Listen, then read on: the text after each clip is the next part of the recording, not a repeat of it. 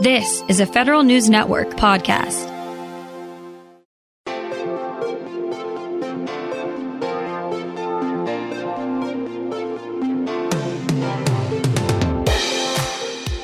Welcome to the Space Hour, a show to highlight the people in the aerospace industry behind the newest technologies used for exploration and national security. Here's your host, Eric White. Hello, and welcome to our December edition of the Space Hour. I'm Eric White. This is also our last episode of 2021. It's been a pretty busy month for NASA. Two major projects just got off the ground, literally. The first you may have heard of, since it will help us learn how to change the course of any dangerous asteroids heading our way. The Double Asteroid Re- the Double Asteroid Redirection Test, or DART, launched in late November, but has quite a ways to go to reach the one it's looking to make contact with. To learn more about the program, I spoke with Harrison Agrusa, who is a member of the DART investigation team and Dynamics Working Group. The DART mission stands for the Double Asteroid Redirection Test, and uh, at its core, it's a technology demonstration and sort of a proof of concept mission.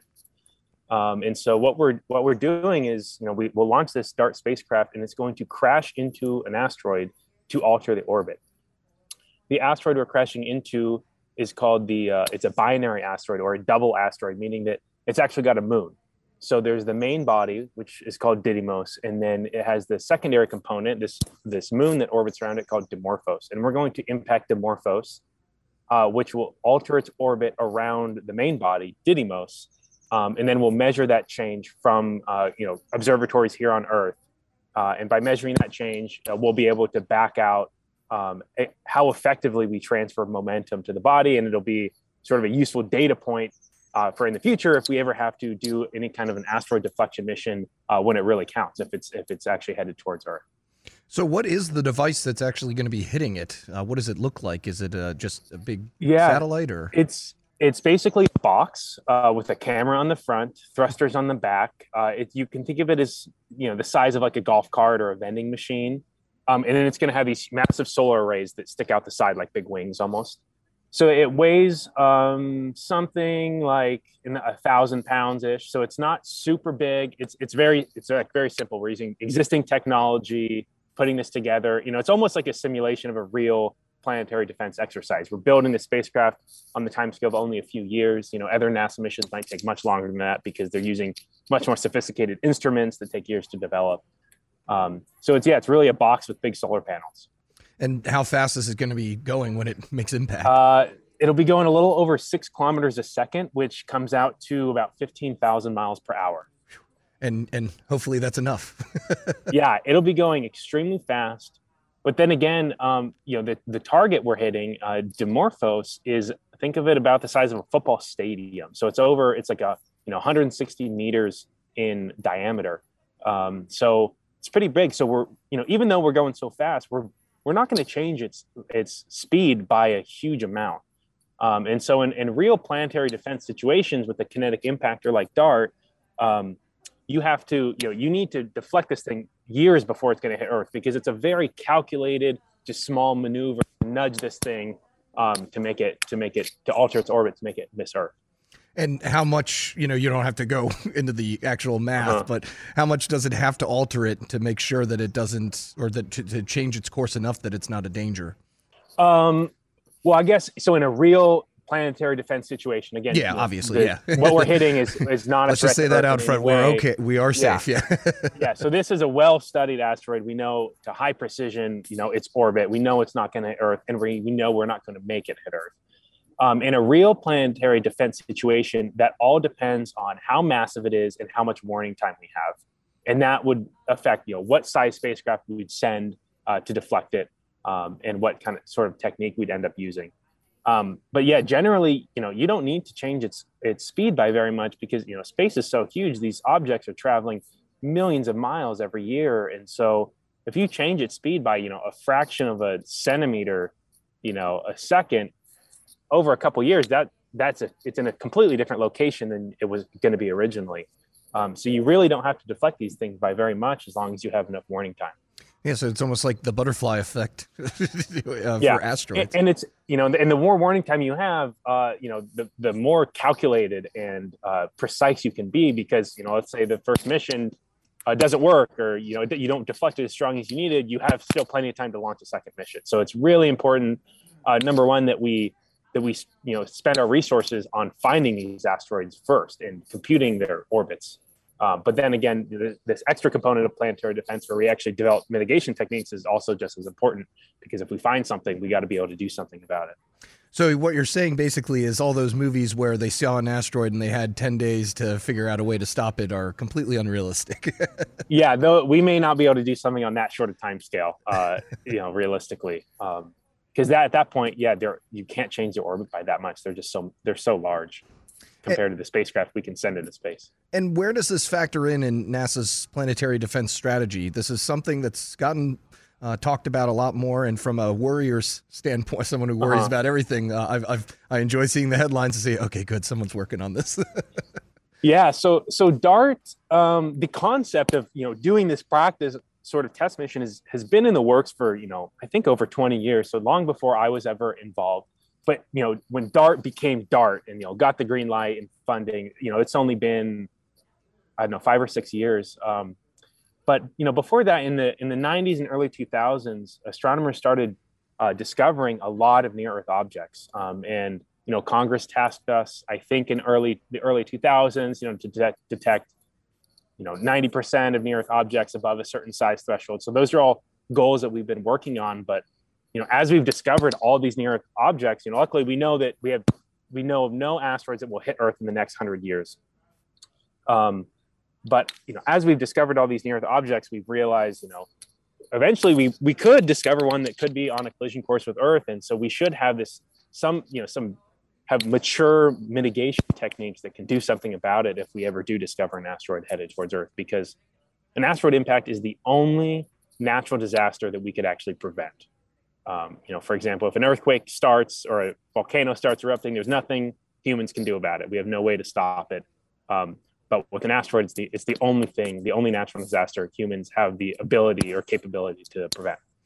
And is this the only idea in the works, or are you guys looking at other things? It's the only uh, mission, like mitigation type mission that I'm aware of uh, that's in the works. But I, I, I couldn't rule out there's not others because you know I don't know everybody mm-hmm. that's working in the field. But uh, yeah, to my knowledge, it's the only mitigation um, actual mission concept that we're we've been working on. And in your research, do you I'm not, you know, asking. This is beyond speculation almost. But uh, do you see mm-hmm. there might be other ways that you could alter the path? And you know, you talk about movies, yes. you know, blowing it up or something like that. Yeah. So there there are other techniques that have been, uh, you know, being developed theoretically. There's the gravity tractor idea, uh, which means you kind of park a spacecraft next to the asteroid for like several years, and that the mass of the spacecraft sitting there will help pull the asteroid uh, very slightly. Um, and so that's a great technique if you have a lot of warning time. And so you can, you know, go park the spacecraft and it's a very calculated, precise uh, uh, mission design. So you, you know, you have a high level of confidence of what's going on and how successful the mission is going, you know, well before it's really crunch time, uh, so to speak. Um, so that's uh, a very viable uh, option if we ever had to use it, provided we have enough warning time. Um, yeah, there is another technology in the works, uh, or you know, that we've been theorizing, which is a, a nuclear deflection, where you use a nuclear device. Um, obviously, I'm not going to get into the politics of using mm-hmm. a nuclear device in space. That's out of my expertise.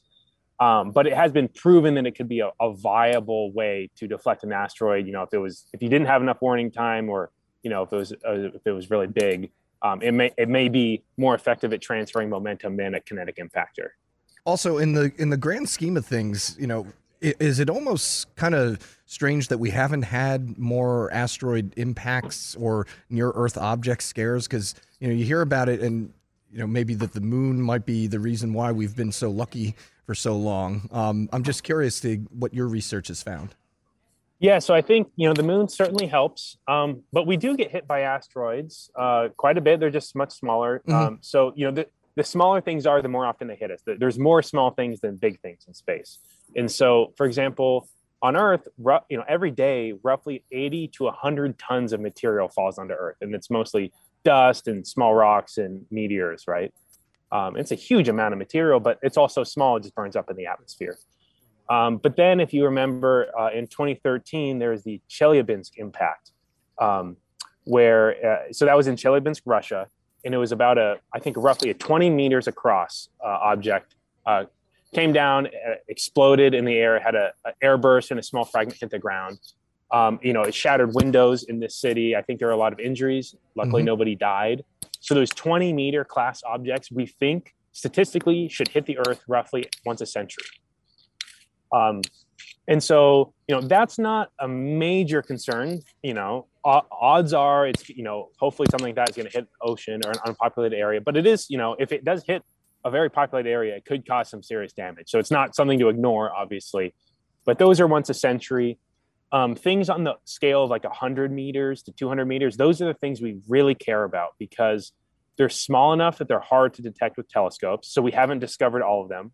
Um, we've probably only discovered maybe 40% of them. Um, so we don't know all of them, uh, but they're also so they're small enough, hard to detect, but they're big enough that they would cause you know serious. They could cause regional uh, regional damage, like they'd flatten a city if they impacted right on a city. So so that's the sort of class of object that object that we really care about for planetary defense. Um, things that are much bigger than that, like a, a dinosaur killer asteroid, like something that would completely you know destroy life on earth for example. Mm-hmm. we've found all those because they're so large that they're bright. They reflect a lot of sunlight so our telescopes are able to detect them.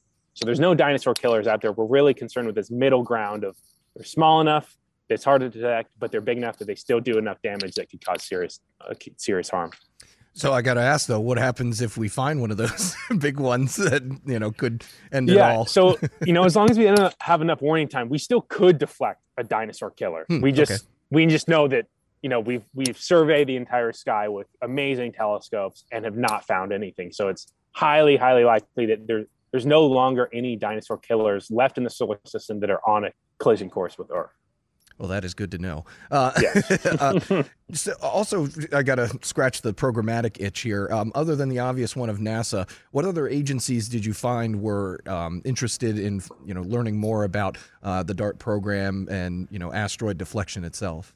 Um, yeah, so so this is a very international mission. Obviously, it's a NASA mission, but I I work heavily with a lot of European colleagues you know, we the European Space Agency is interested in planetary, planetary defense. They're actually launching their own mission um, that will arrive at the same asteroid that we're impacting. So it's kind of a, a nice collaboration with the Europeans. Um, the DART spacecraft will be carrying alongside it. If you see in my virtual background, this little CubeSat over here, my ver- it's not working really well, but you hmm. could, that CubeSat is um, called Cube. It's the Light Italian CubeSat for imaging asteroids, I think is the acronym, and it's it's built by the Italian Space Agency, and it will deploy off of DART ten days before the impact, and basically fly by the system as the impact is occurring and take images of the of the crater and all and all the ejecta or, or shrapnel you could think of.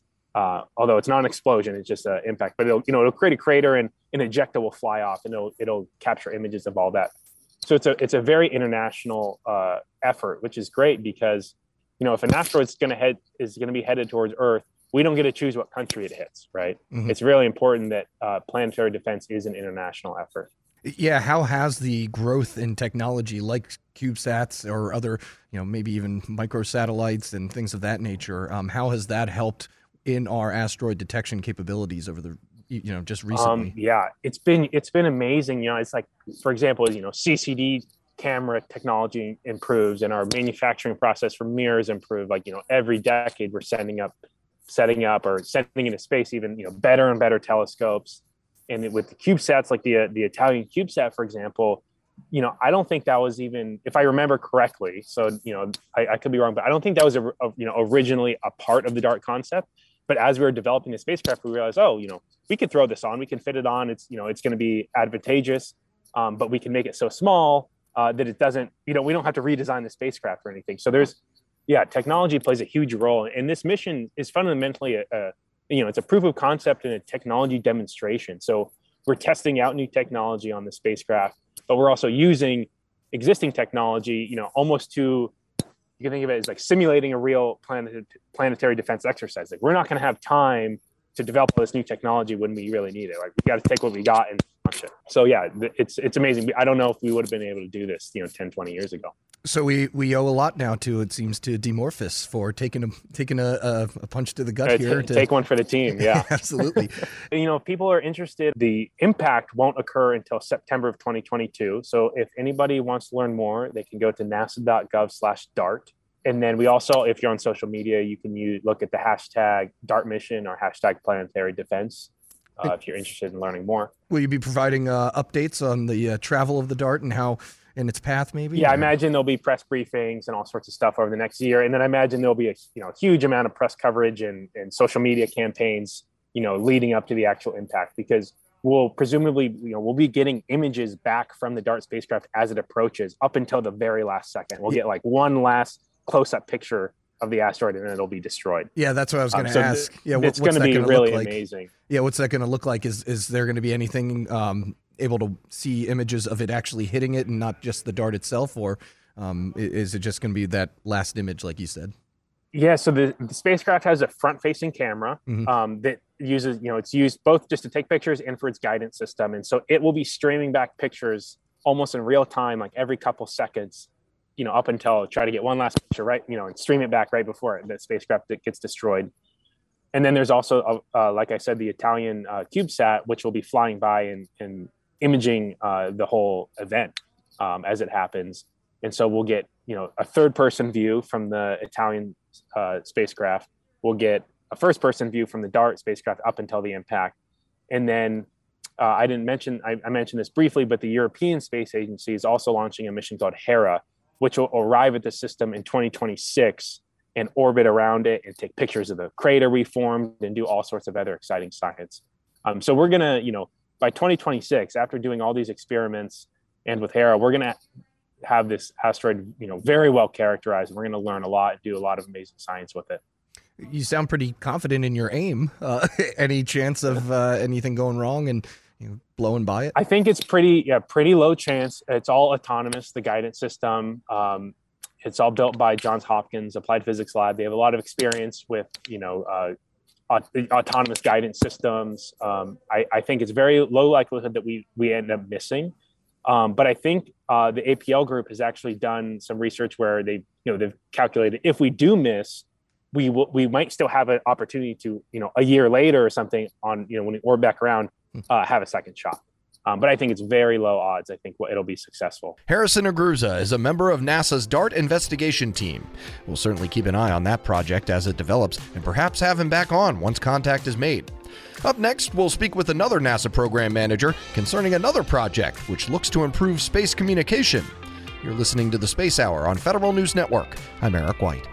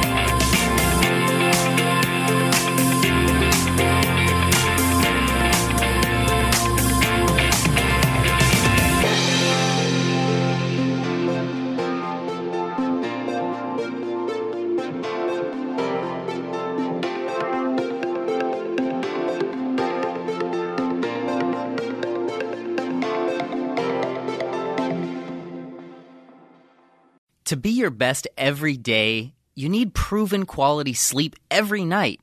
Science proves your best sleep is vital to your mental, emotional, and physical health. And that's where the sleep number bed comes in. And let me tell you, ever since I've had it, my sleep IQ score is just going higher and higher. And did you know 8 out of 10 couples say that one of them sleeps too hot or too cold? Science tells us regulating your sleep temperature leads to higher quality sleep. For many couples, temperature struggles are a real challenge. So here are some tips to help you both sleep just right. Look for beds designed with temperature benefits such as the new Sleep Number Climate 360 smart bed that actively warms and cools each side so you both sleep blissfully comfortable. And now save 40% on the Sleep Number 360 Special Edition smart bed. Plus, special financing for a limited time. Only at Sleep Number stores or sleepnumber.com slash podcast one. Sleep Number, the official sleep and wellness partner of the National Football League. Subject to credit approval, minimum monthly payments required. See sleepnumber.com for details.